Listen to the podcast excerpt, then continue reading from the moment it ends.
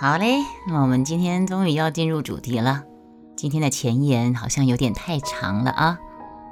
欢迎各位来到老文青的怀旧电台，我是雅轩。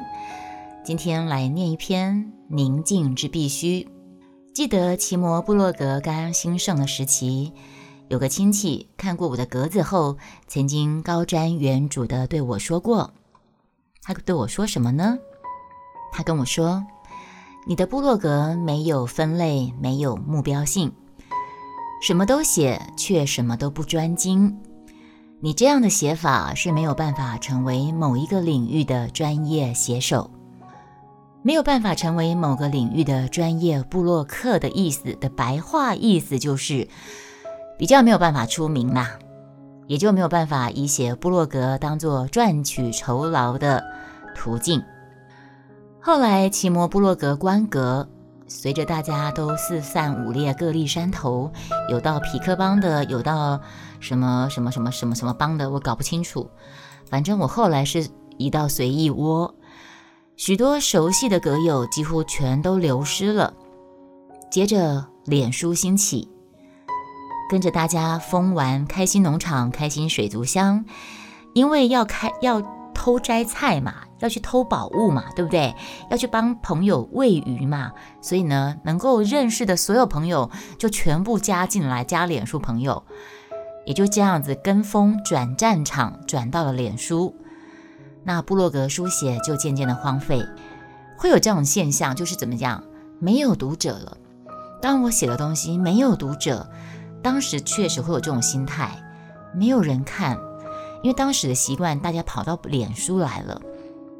都没有人看，那我还写什么写呢？刮胡，我当时可见当时自己多么的肤浅，多么的近视。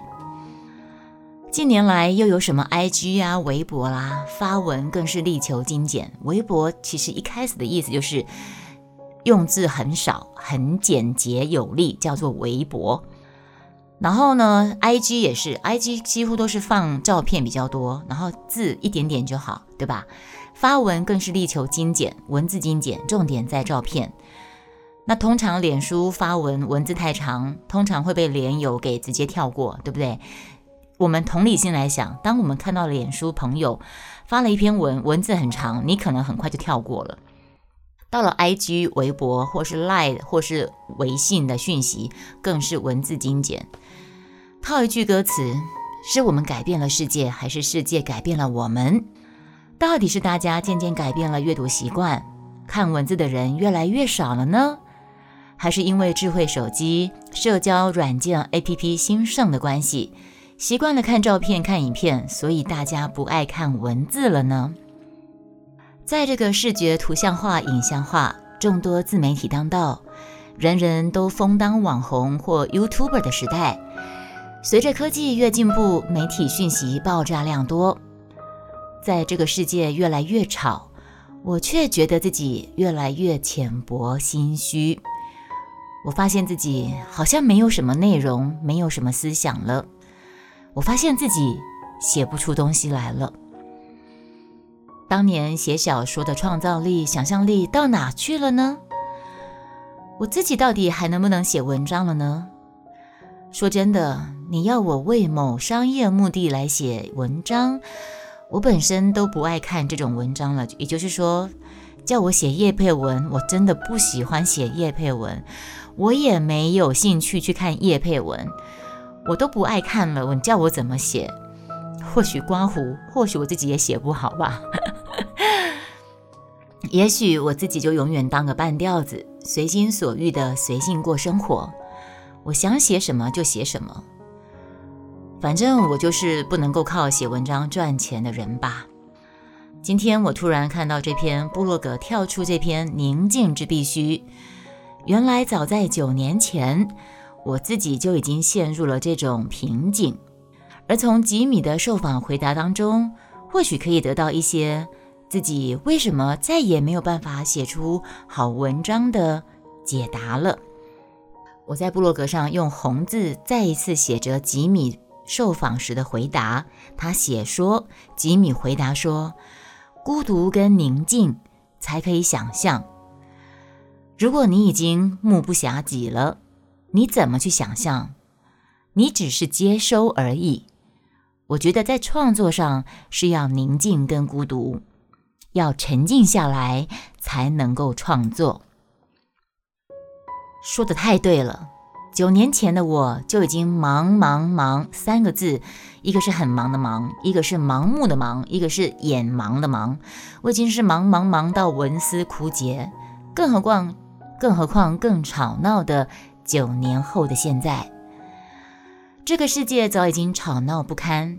每天睁开眼睛收到的讯息跟来自四面八方的诱惑实在是太多太多了，真的是太目不暇及的现代。我们一直接收这些讯息，爆炸多的讯息都接收不完了，我们哪有时间再去做想象的动作？我突然想起来，自己在成长过程当中，曾经是一个很爱幻想、天马行空、无边想象的做梦者。或许是现实生活会让人失去想象力，习惯于安逸懒散，又让自己失去动力。在一开始今天的开播的时候，我说到了做苏活族、SOHO 族最重要的一个能够永续经营的一个前提是，自己必须是一个很有自律的、自制力的，让自己不会流于安逸的人，你这个苏活族的路才能够走得长久。我发现自己已经习惯安逸懒散太久了，所以我会失去动力。而且我自己又迷失在这个大染缸，已经失去很久，失去追求内心宁静的能力。我既然宁静不了，我又没有办法完全孤独。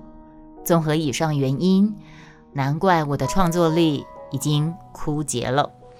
这个是我写在今年的四月八号的，那我这个是算是前言。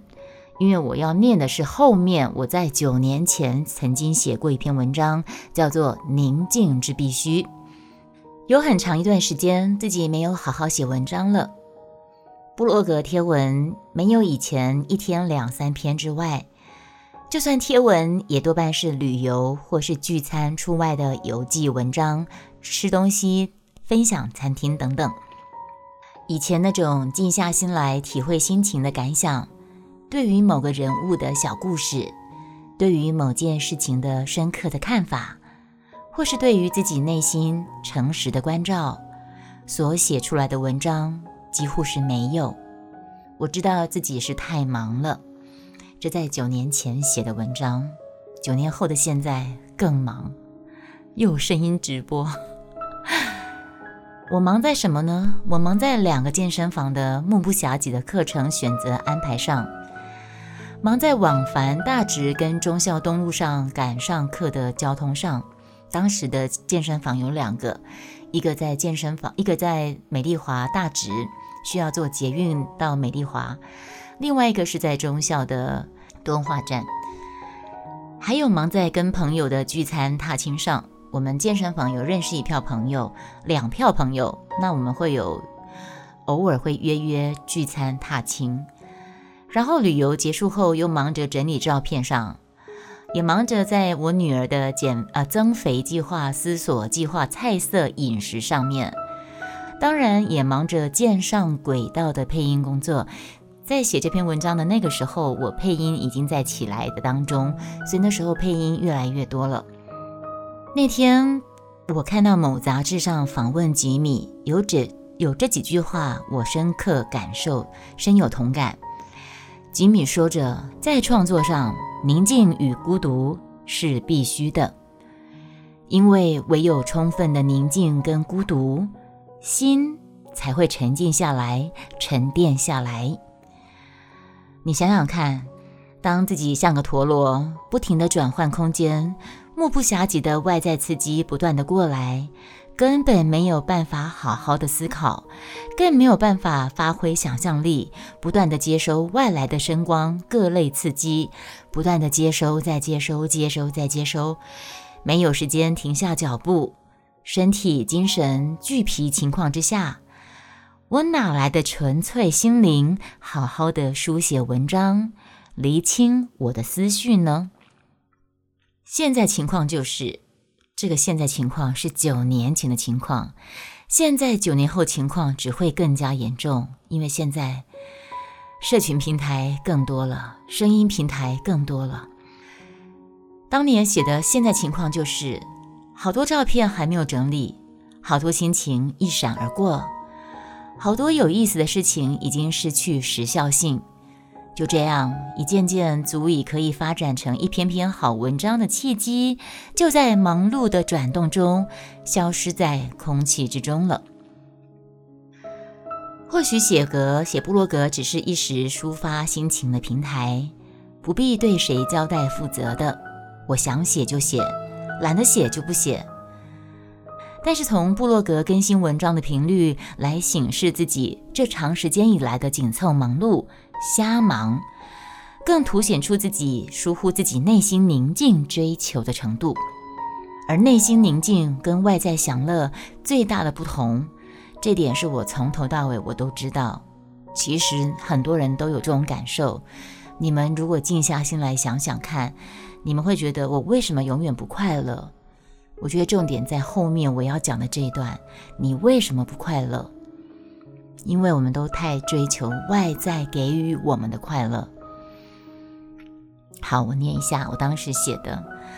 而内心宁静跟外在享乐最大的不同在于，当我是个安于内心宁静的人的时候，只要能够悠闲在家看书，或是能够有时间写文章，就能够感到无比的快乐。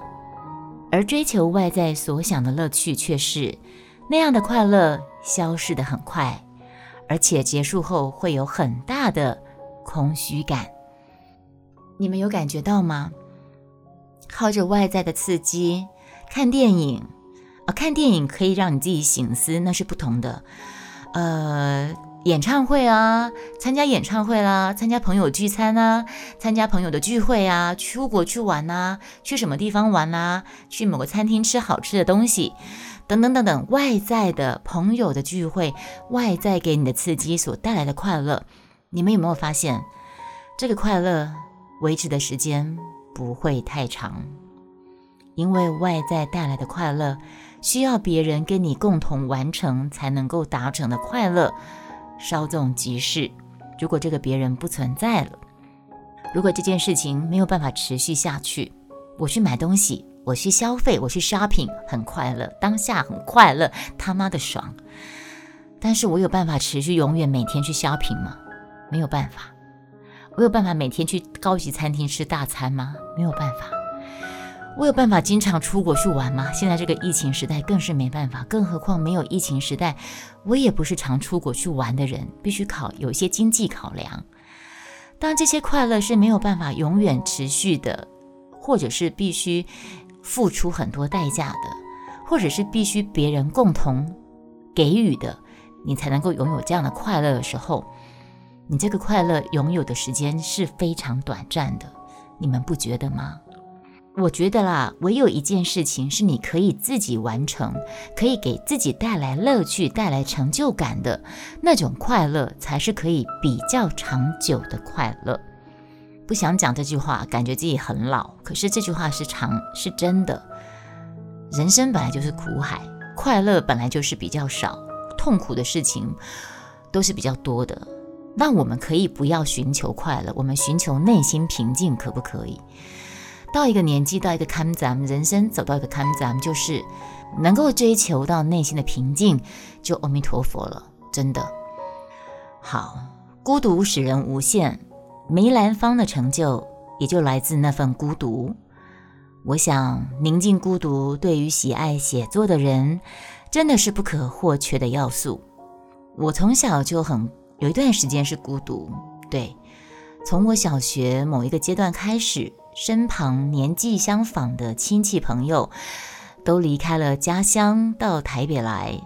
我自己曾经有一段时间是孤独的，那个时候孤独到我是完全埋头在阅读当中，《国语日报》学校的图书馆的故事书之外，我孤独到连我舅舅的那个退出役官兵的清溪的这种退出役官兵的月刊还是周刊，还有表姐遗落在。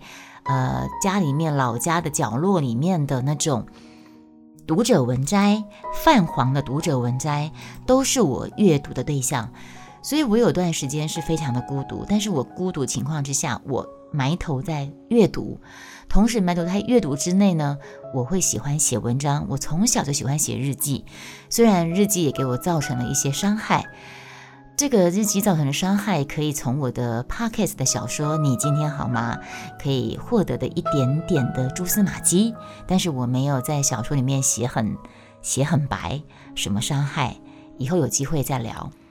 梅兰芳是中国的一个一代名伶啊，是算是一个梨园梨园的一代名伶。